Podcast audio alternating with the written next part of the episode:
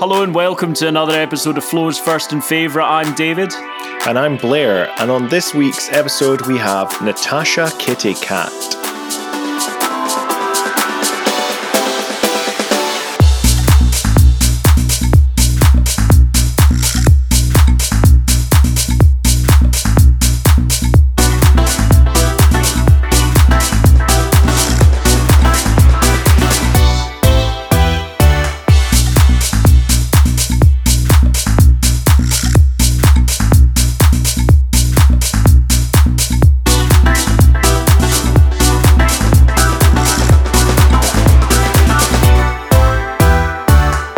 Natasha Kitty Katt, welcome to Flo's First and Favourite. How are you?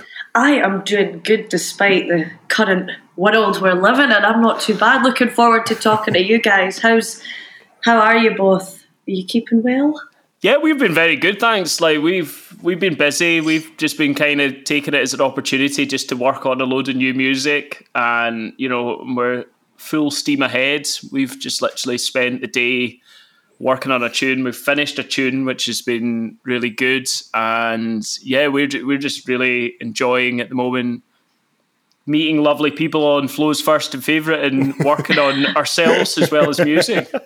It's almost therapy now. It's almost therapy now. yeah, music's my therapy. I'm like that. I would be cracking yeah. up. I'm already a bit screwed up, but if I didn't have my music, my God, be a whole lot worse than it already is. So, with our so, guest Natasha, we we like to take it back to the beginning. How did you get into music? How did it all start for you? It all started with my dad.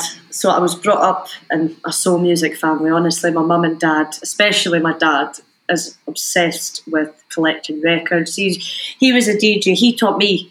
So we're talking like seventies modern soul, disco, awesome. boogie, all that. I was brought up on that. And my dad taught me how to DJ.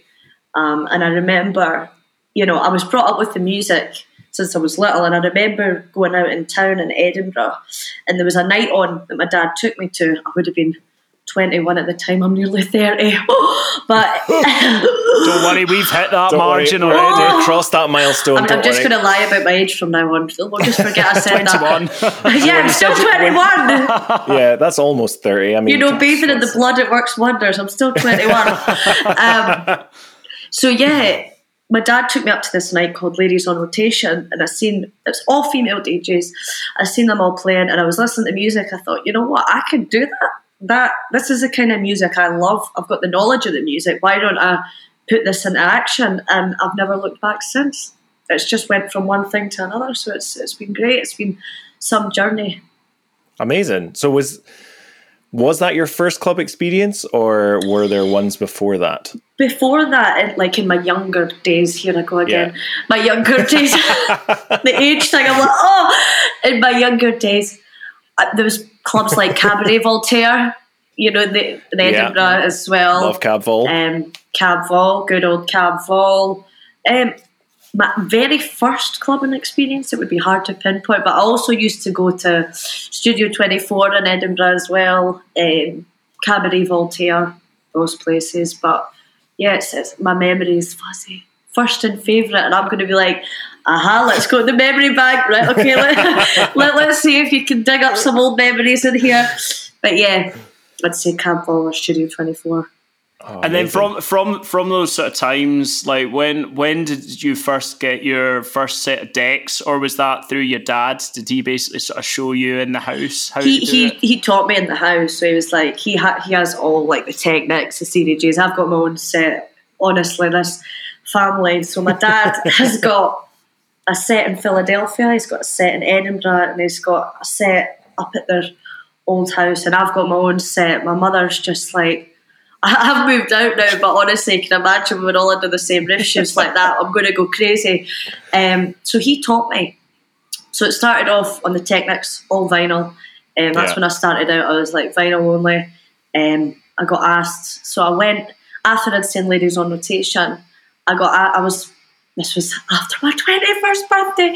I went to New York with my mum and dad as part of my birthday, and I went on like a record digging trip. Oh, I went out there specifically to buy loads of good records.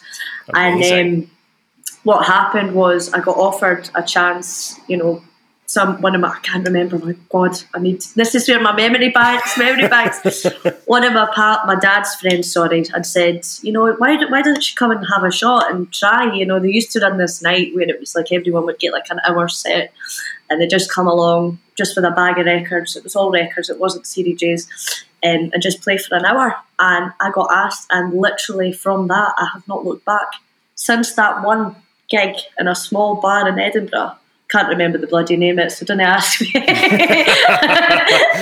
preemption there. I was like, I was, I was, was mind reading. I'm a mind yeah, reader. Yeah, yeah. Nice. Um, so yeah, from there, I mean, I always joke until lockdown, I've never been a bedroom DJ because I did my first gig out. Yeah, and that that was it. But now I've had to become a bedroom DJ because of lockdown. I'm like, god, I've went full reverse. You know, it's just like what's going on. But no, I've never looked back, and it's just it's been one of these experiences. It started off there. I think it was my friend Scott.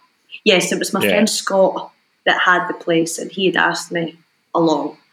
And um, from there, it's just been after that gig. It's like, oh, do you want to play here? Do you want to play here? Do you want to play here? And it's just yeah. one thing after another. And then my breakthrough moment would be playing like Southport Weekender at Minehead. And since that, that's when getting picked up by Defected, Glitterbox, everything since that. That was like my breakthrough moment.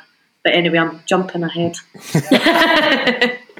um, so when you were DJing, were you thinking about making your own music then, or was that something that had sort of been happening in the background, or how did that first come around? If you the production, kind of, it's the production the thing, side. The thing that when I got into the DJing and I was the DJ and I sound like an old woman. When I got into DJing and I was just jockey. Oh, the PlayStation. Yo, yeah. the DJing. When I got into the DJing, um, I remember being out and I remember thinking, you know, I had a lot of friends that were working on productions. I thought, you know what, it's one thing playing something out by someone else. Imagine creating yeah. something yourself and then playing that out to an audience and then gauging a reaction. So from there, I'd spent like quite a lot of time in studios watching, observing. I went on different courses. I done the course I actually did for production was from Glasgow. It was the Soma Skool Studios. It's changed its name. I think it's SubSine now. Um, yeah. Simon Stokes amazing guy. He taught me a lot. And again, I've just never looked back. It was a natural progression. So I've been doing the production side of things since I was about 24. Right. Okay. So there's like three years of DJing in there. Yeah. And then. And know, then it just production. Uh, yeah. Production only started last year, as we've determined from your age. no. Oh, oh yes, yes, yes. yes time has been kind. There's been a yeah, lot of releases. The, you know, bathing in blood. I, I told you this. I'm giving away all my secrets today. No, the yeah. So I, I'm trying to do my maths here. So it was about five years ago I started production. We'll say about right. no six years, maybe five, six years. Um, but before I went full steam ahead into it, I spent so much time watching engineers, watching my friends make tracks, watching the process, and just learning, and then doing the course you know, I'd say this to anyone listening in if they're like, I want to produce, I'm not sure. Find a good course and just throw yourself into it. You can anyone can do it. You just have to be dedicated, and it's worth it. It's good fun, and it's yeah, helped me this last year. Or I would have been more crazy than I already am. and did you find that, like, obviously, a load of the old disco records and soul and funk records, mm-hmm. they're, they're just masterpieces, but a lot of them were kind of obviously recorded initially live and not to a click track or, or they, they yeah. were so did you find that that also kind of inspired you to get into you know later on making disco uh, uh, sort of records in terms of like just making it easier for things to be played out live and uh, and I, and I also presume as well playing like vinyl playing old records mm. that probably helped but to be yeah. honest and this is so I, honestly, I don't make my job easy, right? So when I go out, I will play original disco. I, yeah. I'll throw in some new stuff that'll, pro, you know, but when I'm playing like proper raw disco, I play yeah. the originals, and my God, I wish there'd been a click track because as talented as these drummers are, uh, you can be at one two two, one two seven, one two five. I'm like, oh hello, right, here we go. Yeah. But but um, in terms of production, I think it's just more that creative side of me. I like to put my stamp and my brand on things. I like to be creative, and I think it was just a natural progression. I always, you know, I used to when I was younger play guitar. I can do a wee bit basic on keyboard, but I, I know enough that I can put out a track. I'm no expert by any means, but I know enough to create the ideas that's in this head of mine. See, that's that's interesting because like I would have thought from listening to your productions that there would have had to have been some live instrumentation. So it's nice to hear you say that you play guitar Yeah. and do that and sort of dabble Yeah. in keys. Yeah. It does like from a lot of your tracks, um, this is the chat. I think I think people don't realize this about disco is that like there is so much you have to get right in terms of feel for uh, like a, a record to like actually stand, and especially for someone like you who's going to be playing old stuff and then mixing in some of your own newer stuff. Yeah. like to get that feel right, like that it doesn't feel jarring, that Yeah, it's so it. on point and all the time Mm-hmm. is it's a big skill to have and one that does I can imagine takes a lot of time to to master. I had a good teacher. I Right. think I, I, I owe a lot to my father. I mean, I call Yeah. him a disco Yoda.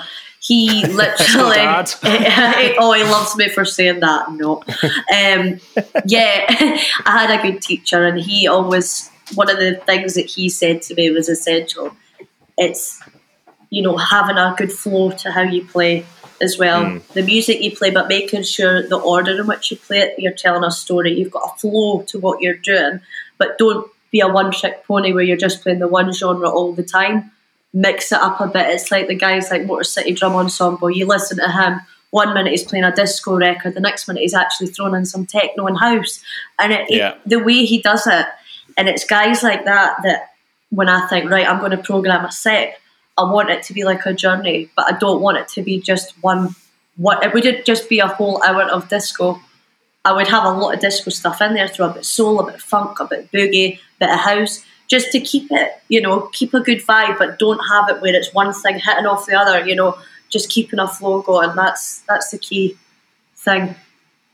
And I guess, and I guess that's the the art of DJing as well is knowing your records and and obviously just picking according to like how the crowd are responding. So, you know, if if they're kind of like loving this sort of upbeat disco vibes or something like that, at least you mm-hmm. can kind of you know tail that out a bit, and then Yeah. before moving into something maybe a bit more housey or funk or whatever.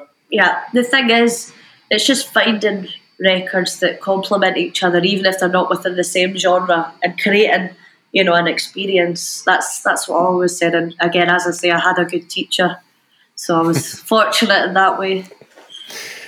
So carrying on with the theme of firsts, we've kind of covered your first clubs, first gigs, um, and we're talking about production. So do you remember the first track you released? Right, it was either Twisted Cat with Soul, Twisted Soul Collective. Hence the name Twisted Cats, not because I'm crazy. Um, no, Twisted Yeah. Cat was Twisted Soul Collective, or it was Birthday of Blackness with my friend Sean Samuel. One or the other. I, I can't remember. I can't. Uh, I mean, I'm going just by Beatport. What's in front of me right now? Okay, so right. You you know wrong. you could tell me what's Beatport I'm- saying. well, I was I was asking if you if you knew. I was sort of checking You your you were- memory as we've already already talked about. Wait, the no, it's birthday of Blackness comes up. Tribe Records. yes. 2016. So November 18th of November 2016. Yeah. That, That- would that would be at Birthday of Blackness. I knew it was between that and Twisted Cat, so I'm not I'm not fully away yet. I'm still I'm still here just a bit. No, that at Birthday of Blackness that was with my friend uh, Sean Samuel. Um, we put that out and that's got a tribute to Nina Simone in it. That's actually more on a housey jazzy trip actually. Um, yeah, I was I was interested because the genre's down as deep house, yeah. which Yeah. is hmm. Again, I Um, let the creative process go and wherever it takes me, which will never be EDM. it's a good place. It's a good place not to be. I, I, I don't believe it's that fashionable anymore. oh, Even God. in America, I think the frat boy cups are gone, long gone a few years ago. Thankfully, Thank God for that. I'm not even religious, but thank God for that. No, but, um, do you, but did you find sort of prior to that first release um, and in the lead up to that, just dabbling in a bit of production, did you find that DJ and um, you know in various different venues gave you a nice outlet to road test things just Absolutely. to see how they worked? Absolutely, it's the best place to test it because it's it's where you're gonna, it's the people you're going to be presenting it to. Your audience is key, and if your audience are going, well, that's absolutely crap then you need to maybe go back to the drawing board. Do you know what I mean? But yeah. yeah. Well, some some of our previous some of our previous guests have even sort of said like it's quite funny because you you, you maybe export it out your door or whatever, and and they'll be like. Yeah, it sounds very good, and then they put it on in the club, and it's just like really tinny, or there's far uh, too much bass in there. Yeah, so it's quite a yeah. good way to to kind of, yeah. you know, at least test it from that point of view as well. Yeah, I mean, before I put anything out, I always have it speakers, everything, studio, check that it's mm. of a level. I'm particular with that because if it was too rough, I would I would, I would be oh no testing that. so it'd have to be it'd have to be yeah of a level where I know it wasn't going to blow up the system. So, how have you found that if you road tested stuff? How's it been for the last sort of year making music? Because I'm assuming you've been productive right through, and as you say, I think you actually said earlier that it got you through the last year. Yeah, I mean, I, I, yeah.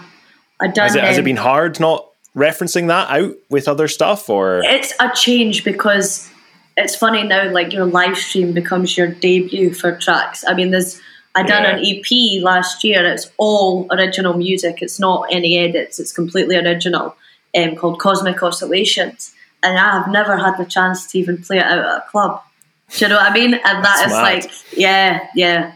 And there's so, so many other things that I've been working on. I'm actually working on stuff in the background that hopefully, you know, when things lift, whenever the hell that is, I'll be able to test and let people people hear what I've been working on. But throwing myself into the creative process has literally been my godsend right now. Like honestly, yeah. I think I'd go off my head without it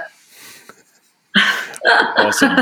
Uh, just just to say, like when D- Dave and I first heard of you through uh, Bumpy Night. Uh, oh yeah, that was 2019, and it was. I don't know. I think one of us was just sort of scrolling online, and uh, what an absolute tune, by the way. I think we, Thank whenever you. we, we didn't like, we don't really play many gigs, or weren't really playing many gigs at that time.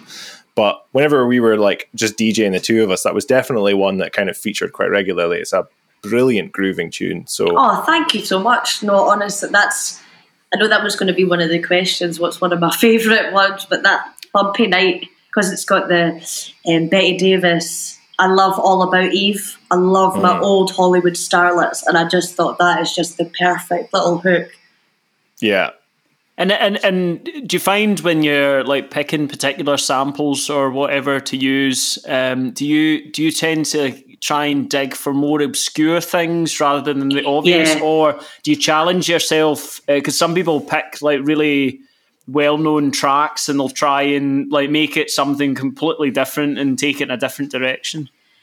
I'm one of these annoying people that's like, let's see how obscure you can go and I'm one of those ones that's just like, oh, here she goes again. But yeah, I'm, I tend to be on the more obscure side of things. Do you feel quite protective over some of the like more classics then? Do you like how does that make you feel if you hear like edits of stuff that you think, oh no, don't touch that? Are you one of those? Do you do you feel like that? Because sometimes I feel like that. If I'm honest, in, in terms of like edits of like original tracks, yeah, yeah. For me, if for me the way I see it, if I'm going to play an edit or a remix of an original track, it has to bring something that the original track didn't. It has to enhance it yeah. some way or change it completely where it's only a small portion. Otherwise, I'm not interested, to be honest. I, I, know that sounds bad, but I'm just being no. honest. Um, if it's if it's somebody who's been very creative with an original or really changed it up in a way where it really complements the track or change bits around, that sort of thing totally gets my attention. But if it's just yeah. a new kick drum over a song I heard years ago, nah, not yeah. for me. Yeah.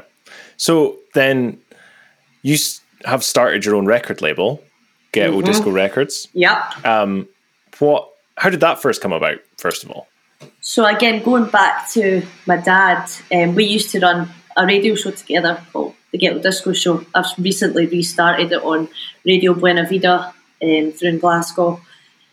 And it started off, so we were doing the Ghetto Disco Show and we were getting guests in every, I think it was every two weeks we were on, and we were getting different guests, so different guest mixes. And it actually started with uh, Serge Gainsbourg. He actually done a guest mix for us, and he'd done an edit of Ghetto Disco for Oh, cool. the of the track, the Ted Taylor track, which the label's named after. He had done an edit for his guest mix, and as soon as I heard it, I went, "Oh my god!" The the dots just can. I was like, "There's an opportunity here." And Yeah. since that, and also, and I'm going to be totally honest because no shame, a record having your own record label is a good way to have creative freedom. Not Yeah. everybody. I am like Marmite. I am under no illusion of that. You either love it or you absolutely hate it. I'm I'm under no illusion. And having the a platform where I can be creative and express what I want to without being under restriction of oh it has to be this or that. I can do that with having my own label and bring you know I love bringing forward new talent and listening. I mean the schedule that I've got planned for this year. I mean there's folk already really established, but also there's people that are just coming through that they've sent me stuff. And for me, it's not about how many followers someone has. It's about the talent and the music that I'm hearing in front of me. I couldn't care if you didn't even have a social media page. I, I honest, I mm-hmm. could not care less. It's about the music I'm hearing. Is it right for the label? Is it not? And the beauty with having my own label as well, it's not one size fits all. It's not just one single sound. I mean, with Yeah. Ghetto Disco, Yeah, yeah. you're gonna get different things. It's it's a bit like me. You just don't know what's happening. You know, it just it just it's what's what I think sounds good. No, that's awesome. Because I think you're right in saying that because like your Cosmic Oscillations EP is, I would say, quite in, in many bits quite different to some of the other stuff Yep. other people had heard before. So um, it's still got that sort of disco and it's definitely a bit more, maybe a bit more synthy. I guess. Yeah, it's definitely Um, synth driven. Yeah. Yeah, absolutely. Um, Bang on with that. so uh, I can understand completely if you know running a label that way. So what is when you're listening to stuff that comes in? What's the Uh-huh. first thing that pricks your ears up and you're like, oh, I'm having that. Usually, if Hot Mood sends me anything. um, to be honest, that is the truth of this guy. It's just oh, unbelievable. Yeah, yeah. Um, I've got a second EP coming out with us. Um, start of April, and oh my god, the guy Midas Touch, he just is fantastic. Um, but for me, it's hearing something that you know, something that's not been done. I don't goes back to what we were saying before. If somebody came to me with an edit that'd been done a thousand times, I'm not unless you've really changed it, and I don't even Yeah. recognise that as the original and being creative with it. I'm not really. I mean, the Ghetto Disco track by Serge Gainsbourg was an edit of Ghetto Disco, but the way he chopped it up and changed it up, it changed the feeling of the record. It didn't feel like offensive to the original. It felt like a compliment, if that makes sense. But for Yeah. me, it's hearing, you know, I love synth driven stuff. I love stuff that sounds like it's quite live. It's got a good disco Mhm. feel. If it's, you know, that, that that's the sort of things I look out for. And even housey stuff. If something sounds, something's got a, a good sound to it, it's got a good vibe, and it makes me feel like I want to dance. I'm gonna, I'm gonna take that and sign it. Nice. Nice. So then, what's your favorite thing about running Ghetto Disco Records? again, it's hearing what people's creative output. Do you know what I mean? So hearing people coming to me with demos and going through the demos and seeing what people are creating, I, I really enjoy that. I must admit, I really it's such a compliment as well when somebody's made something, whether it's right or wrong for your label. To go, Yeah. you know, I've created this. Would you be interested? That that's a massive compliment in itself and it's just the connections again that you build. Mm. You meet new people. It's the same with DJing in the music industry. You can meet some some good, some bad. I was like but I meet a lot of good people through through the label, and I, I love. I mean, some of the stuff I get sent, I just absolutely love. And for me, you know, music is my lifeblood, so it makes me happy. Yeah, and uh, and just to go off that as well, I, I think that like this year in particular has probably been a very good opportunity for people to increase their uh, production rate and such. Mm-hmm. Like, have you found that there's been a increase in people sending things to you that you might yeah. not necessarily had? Yeah, to be honest, before the label, we were doing just like a couple of releases, like here and there. Like it was mostly vinyl releases actually, and then I got sent. It was Tabashek sent me um, Funky People.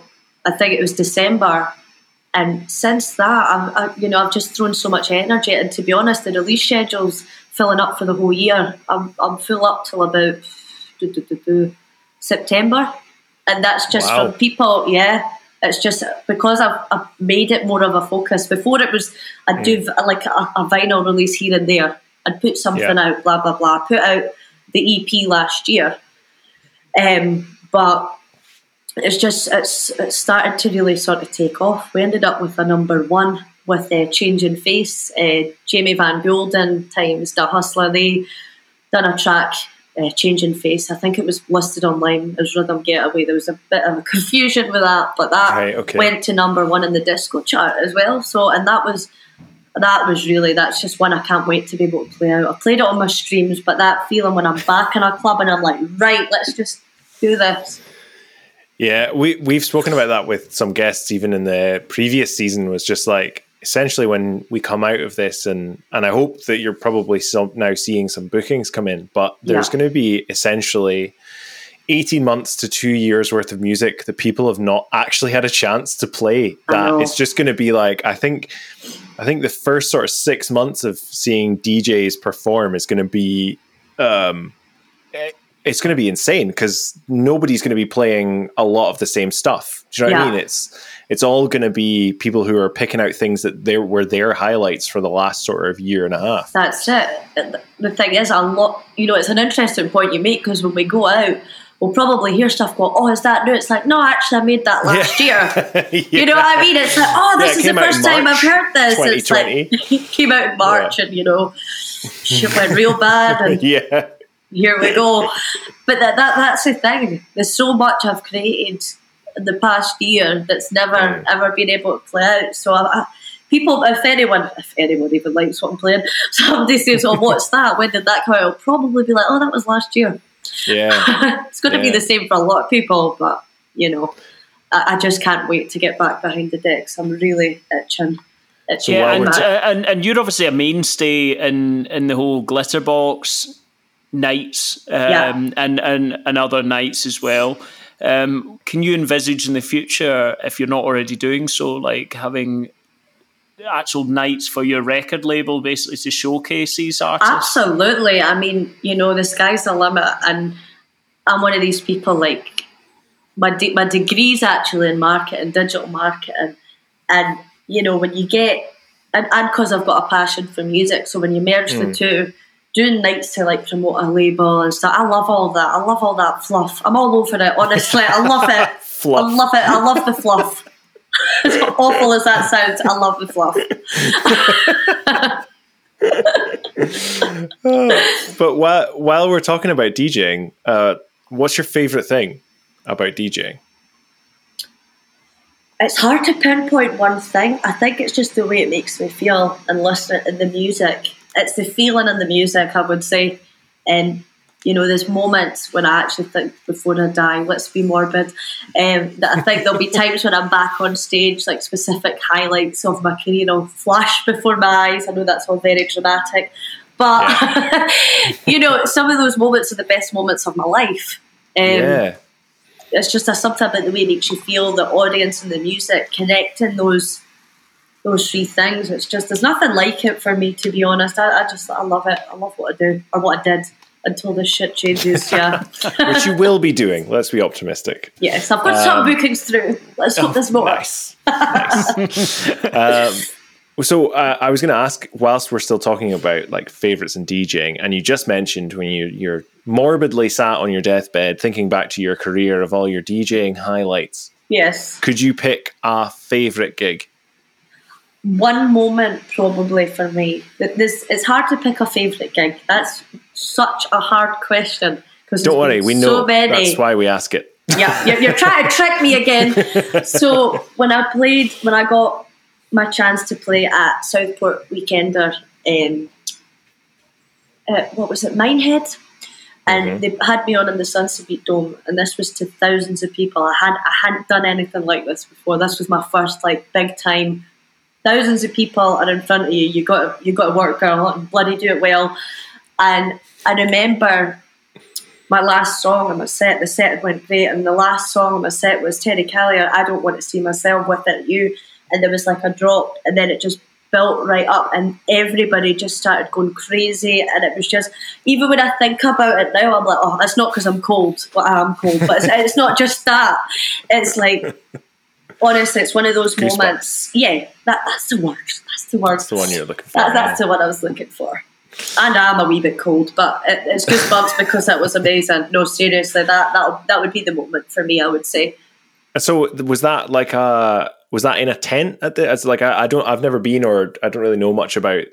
It was literally like a massive, and I mean massive, inflatable dome inside. Oh, ace! Because Minehead, so it was at Butlins and Minehead. So Southport Yeah. Weekenders like an institution. These guys have been, Aye. you know, this the lineup and everything. And it was their last one at Minehead before they had a break, and they're coming back next year. I'm playing for them next year, and I play their SunceBeat event in Croatia. Um, but that moment for me, I've, I've got a video clip of it. I'll send it over to you guys. Not that you cared, but I'll, I'll send No, it over I'd like to to you. see it. I'd like I'll to see it. I've, uh, my, my friend Brett, Ben Brophy. See, that's that's the Scottishness. I just get tongue tied.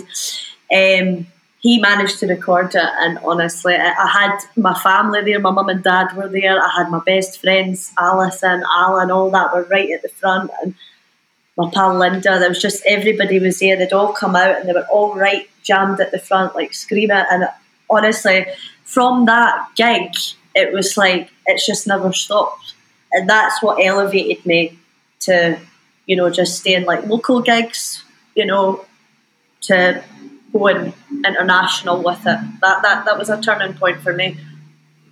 How did the Glitterbox connection come initially? Was that just basically off the reputation that you got from doing gigs like that? So the glitterbox thing, it- what happened? I done this was before I had um, a manager or an agent. I done a gig. There used to be a club in Dubai called 360. It's no longer there, but it was this fantastic like you were way up in the sky and a 360 view, and it was just all disco and house music. And my ma- the, the woman who's now my manager, Fleur, and she'd seen me on a flyer for that. She was, I think she was taking, don't know if it was Louie Vega or Horse Meat Disco, or it was one of these big acts was playing Yeah. on there as well. And she'd seen me, and then she realised the Edinburgh connection, and the two of us met, and then from there, it, that was just it. The two of us have been together ever since, um, working on the music front. And then off the back of that, I was doing stuff in Ibiza, got introduced to Simon. Simon was seeing what I was doing. He was like, "Look, do you want, do you want to, do you want to play?" Started off, it was one of the defected. It was New Year for defected at Ministry of Sound. I was like, "Of course, I'll do that." yes, then- please. And then when Simon heard me, he's like, "You know what? I can see you fitting in well with Glitterbox." And then I got signed to Colluded Talent. I got signed to the agency, and because of the because what I do, there's a bit of left field stuff. It's not just your. Mm. I think I get thrown into the mix when they want something a wee bit different. Just Yeah. mix it up a wee bit. So, yeah, it, it's just been from that. And honestly, I've, I've been with Glitterbox. I've had some incredible experiences. High Ibiza being, oh my god, that was unreal, unreal. Ministry of Sound. I've, I went over to New York for House of Yes, which is one of my favourite clubs ever. Love it. It's just been, it's just been crazy. It's just really nice to see in that clip as well that you've got on your uh, on your website just uh, um, how happy Simon looks, just buzzing off your performance and stuff. That that must be a compliment in itself, given how long Simon's been in the industry for. That is that from the video because that was in It's like an Glasgow. after movie. Yeah. That was in Glasgow at SWG3, which I'm sure you have both been to. Yes. Yes, yes, Yes, we SWG3. So that video is even more special for me because it's in Scotland. And my heart Oh, is.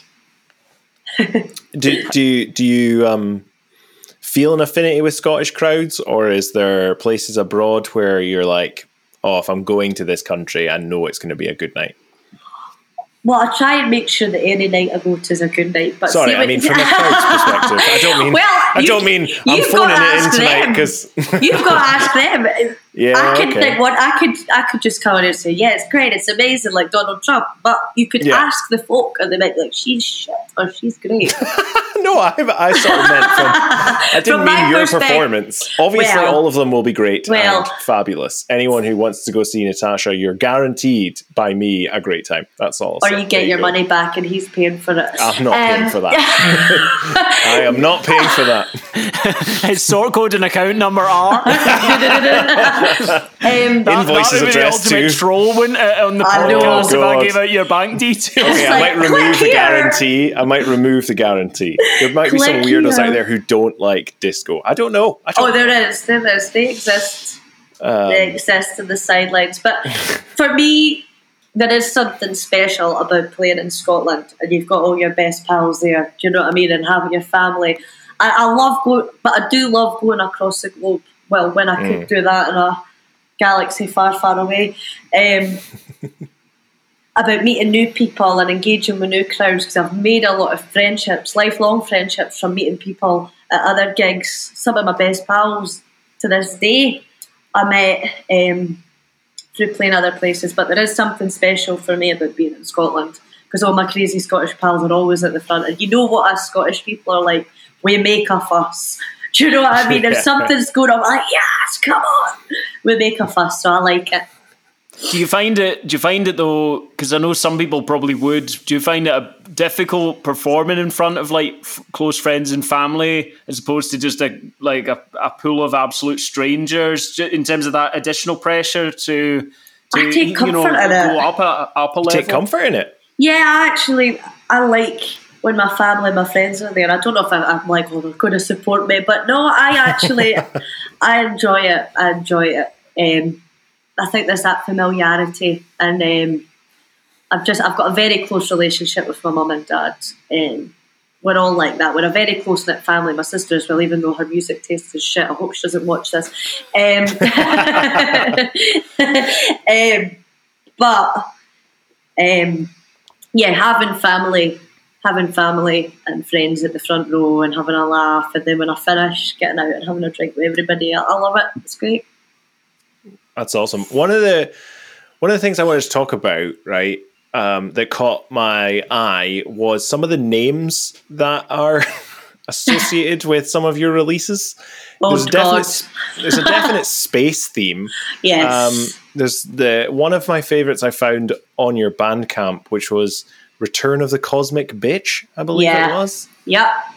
Um, I mean, is that like I love that. Like, but are you are you a massive space fan? I don't think that's. I think that's quite an obvious question. But like, is that Am I a what? something? A A massive fan space fan. Yeah, Like, a fan yeah. of- oh God, yeah. Like, yeah, really, yeah. Um, so cosmic bitch. So Return of the Cosmic Bitch. The first, the second track or third. It depends what order we're doing it in. Hmm. I done was called Cosmic Bitch, and that was the B side to Twisted Cat. So when I done okay. a lot, I- I'm heavily influenced by vintage sci-fi, space, Star Trek, all that. Oh God, I'm all over it. and um, the EP, that particular EP, had a lot of sci. Again, there was samples in there, sci-fi Yeah. Stuff. So I thought this will be funny. Instead of Return of the Jedi, Return of the Cosmic Bitch. so you know, you, you got to have fun with these things. And people have said to me, "God, using the word bitch," I'm like, I'm allowed to say it. I'm allowed to say it. I'm a woman. I can say it. I mean, it's just it's a compliment because Blair and I notoriously find it difficult to name tunes. So it's it's credit and all, hats off to you for coming up with some creative names for things. I mean, we we have. Thank you. Yeah, we, we're getting better, but we're not quite there yet. We're not at that sort of level. It's mostly what words are said most. That's generally what we go with. Yeah. Um, but yeah, we'll we'll somewhat endeavor to uh, to have something quite as epic as that. Um, At some I have had people ask me, they're like, God, are you sure about that? Oh, God, bitch. I'm like, yeah, I call Yeah. myself a bitch all the time. So do a lot of people, I'm sure. And the I'm other not one, really. the the other one is that you have like so you've got Twisted Cat, and then there was uh, I think it's Catnip, and Catnip, yeah. yeah, and they're spelt like how you spell Yeah, Kitty Cat, which is K A T T. yeah. Is that is, Is that a way of you going? This is how you spell like my performing name. It's just branding. Really, the thing is, I like spelling cat because it's actually the Swedish spelling of cat. So Oh, yeah, so my email address is natcat. Right, now this was before I realised. So Nat Natasha and then Cat Kitty was always nicknames for me. And then if you put Natcat in Google, whether this is accurate or not, I believe Google. Um, it says it's, it means night cat in Swedish. Random fact Oh. for you. Ra- random stuff, but I like spelling cat with K A T T. It's just a habit. Double T, the K instead of a C. You Yeah. got to brand it up. You got to put your stamp on things. well, I mean, at least if you need another track with cat in the title, there you go. You got Night Cat. Oh, be taking notes. Fine. You know, I've- uh, I'm I'm waiting to see any returns on the bad ideas I come up with on this show, um, and so far none. So uh, you know, Yeah, I well, could- you, I could just you- throw it's, it's already been and hope. established that you're basically paying for any refunds No, I'm not. from now on. he is. That's it. no, how, I'm how, not. how- in all seriousness, so how important do you find your brand is in terms of your acts as a whole, name, look? Because obviously, um, for anyone that's listening, Natasha has a very unique style. You've got it down. Like this is this I is like the important that. bit. it's great. got- no, no, it's an image. It's an image, and I and I personally think that that is that is a big part of being unique and you know and being something you know that draws people's eye and and their ear to to any sort of the creative arts, basically. Yeah, I think it's a again, you know, my aesthetic, so to speak, and brand, and it's again, it's a creative expression. It's me. I'm one of these arty types. I'm one of those arty types. of oh Christ, here she goes. But no, I like you know having a unique brand and being creative with it, and you know, it just ties everything together nicely. And you know, again, it's self-expression, and yeah, it's just me being me me being my cookie old self. That's that's what it is. Um, and one of the one of the track one of the EP titles that I forgot to mention in a, a like absolute stroke of genius is uh, Salt and Sass. Salt and sass. I'm glad you Um, picked up on that one. I'd, I'd forgotten I mean, about I'm- that. I mean, I'm I'm from Aberdeen, right? So uh, I'm not Edinburgh. I've never really come across until I went over to Edinburgh. And you go to a chippy for again. There's people listening to this who are not from Scotland, and we have to we have to acknowledge these audiences. Take note. Basically, if you're ever in a chippy in Edinburgh, uh, they rather than say salt and vinegar, will offer you salt and sauce. Um, and basically, do you want to describe what sauce is in that salt and sauce?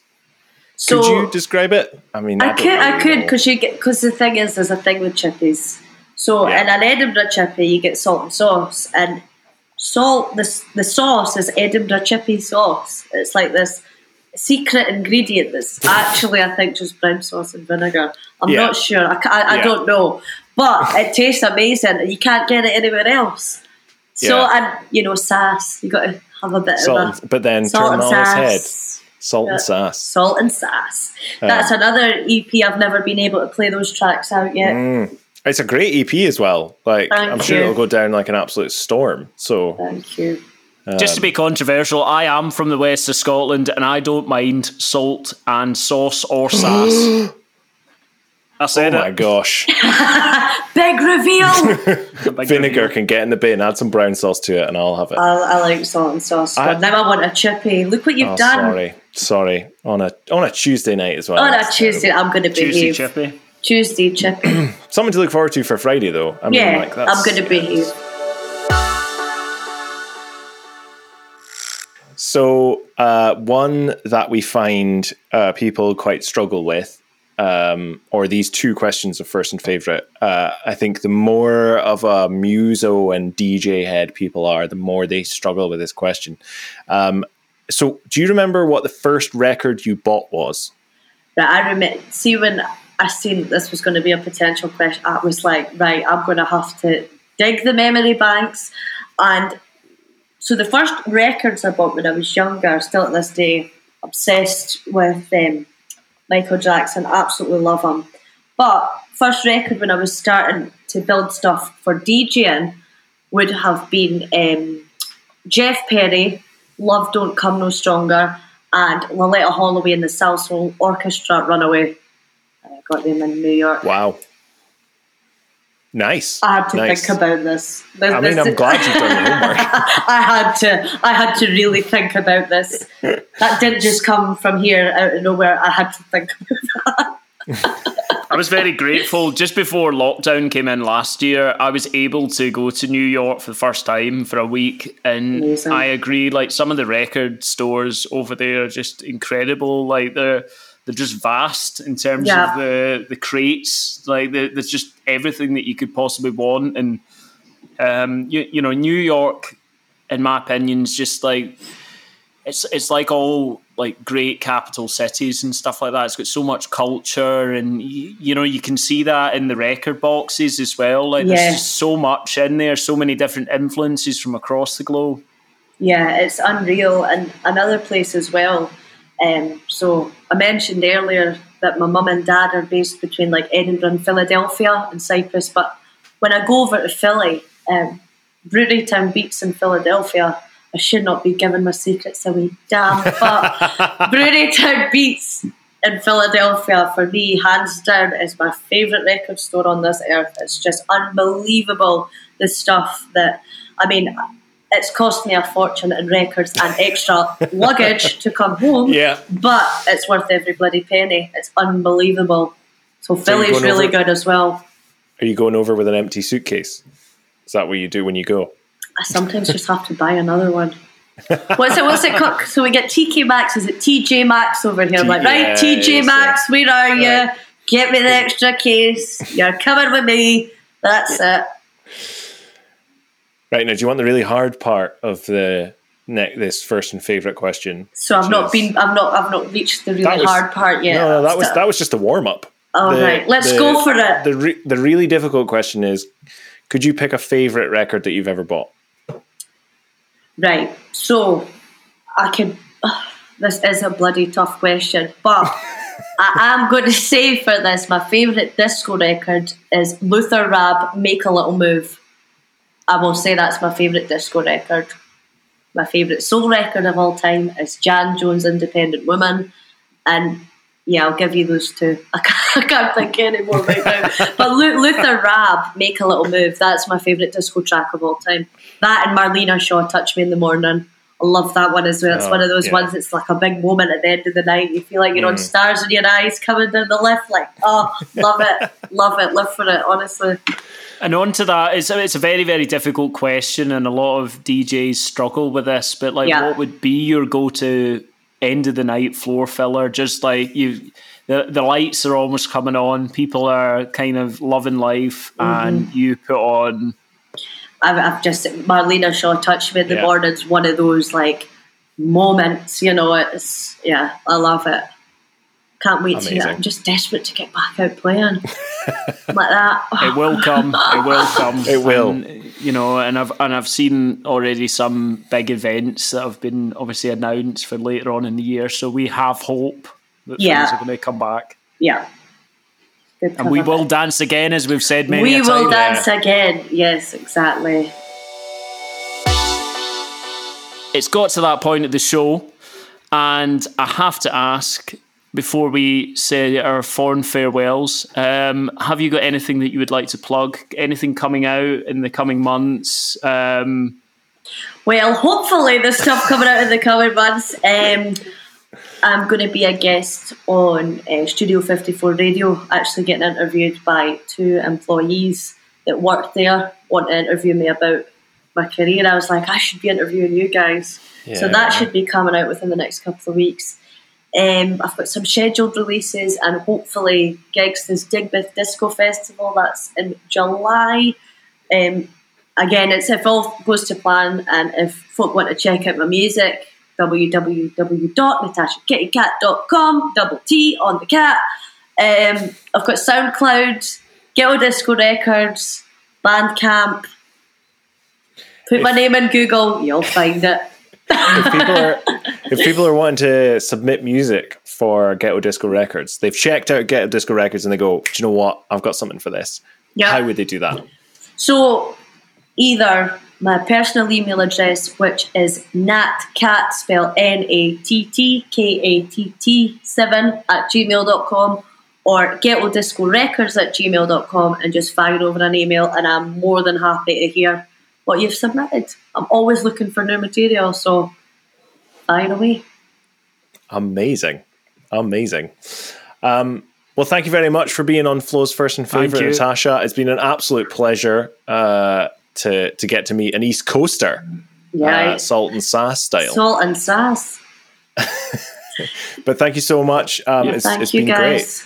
Well, it's been a good. It's, it's good to get some good chats and I've been lonely. Absolutely. locked up in my flat all lonely. So no, it's good. It's good to have some chats. That's not my cat because I normally talk to him. But he's getting he, you, you've given him a, a, break for an hour, so he's grateful. he sends his regards. Could have been interrupted by either of my two, but I think I actually closed the door properly this time. So uh, yeah. Oh, normally I get the Um, scrape at the door. It's like he's wanting attention. Well, listen, thank you very much once again, and we'll look forward to hopefully coming to see you in person performing at some point in the future, Yeah. and also, um, you know, just hanging out at some point. Absolutely, we'll get salt and sass, fish and chips and vodka. Get salt and sassy. Fish and chips and vodka. Fish and chips and vodka. See you later, guys. Thank Oh, you. cheers.